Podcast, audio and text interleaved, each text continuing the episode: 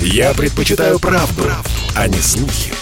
Поэтому я слушаю Радио КП. И тебе рекомендую. Здоровый разговор.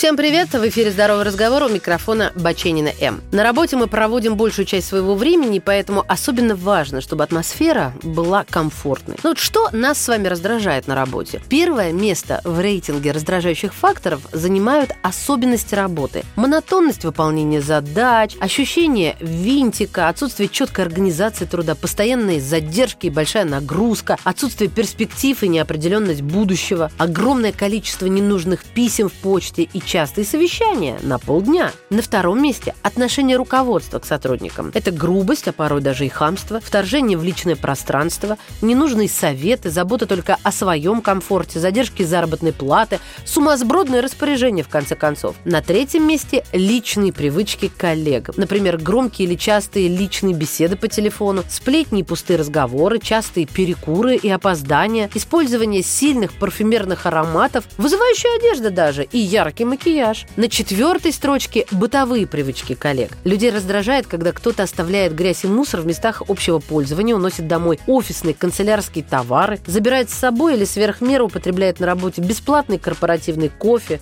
чай, печенье, ну и тому подобное. Можем ли мы как-то повлиять на этот антирейтинг? Итак, можно попробовать изменить ситуацию. Смысл в том, чтобы проговорить свои эмоции коллеге, который вас раздражает. Ну, например, когда ты говоришь громко по телефону, я испытываю дискомфорт. Я хотела бы, чтобы мы все бережно относились друг к другу и уважали чувства других коллег. Важно проговорить именно свои чувства, а не обвинить другого человека. Второй вариант – попросить пересадить вас на другое рабочее место или в другой кабинет, ну, объяснив причину. Иногда этого бывает, правда, достаточно, чтобы снизить уровень своего раздражения. Третье – можно минимизировать причину раздражения. Если раздражают звуки, наденьте наушники, включите любимую музыку.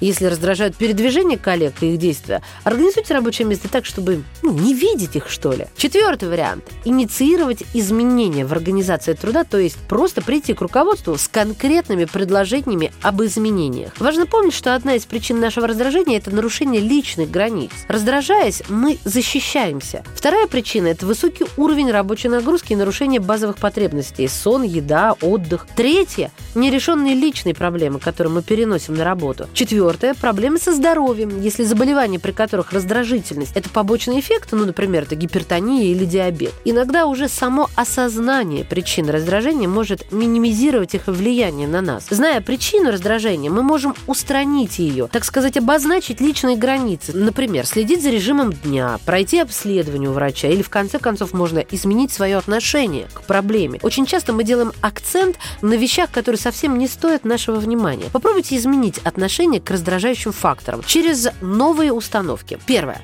Это мелочи по сравнению с тем, что по-настоящему важно. Второе. Я сделала все, что смогла, остальное не в моей власти.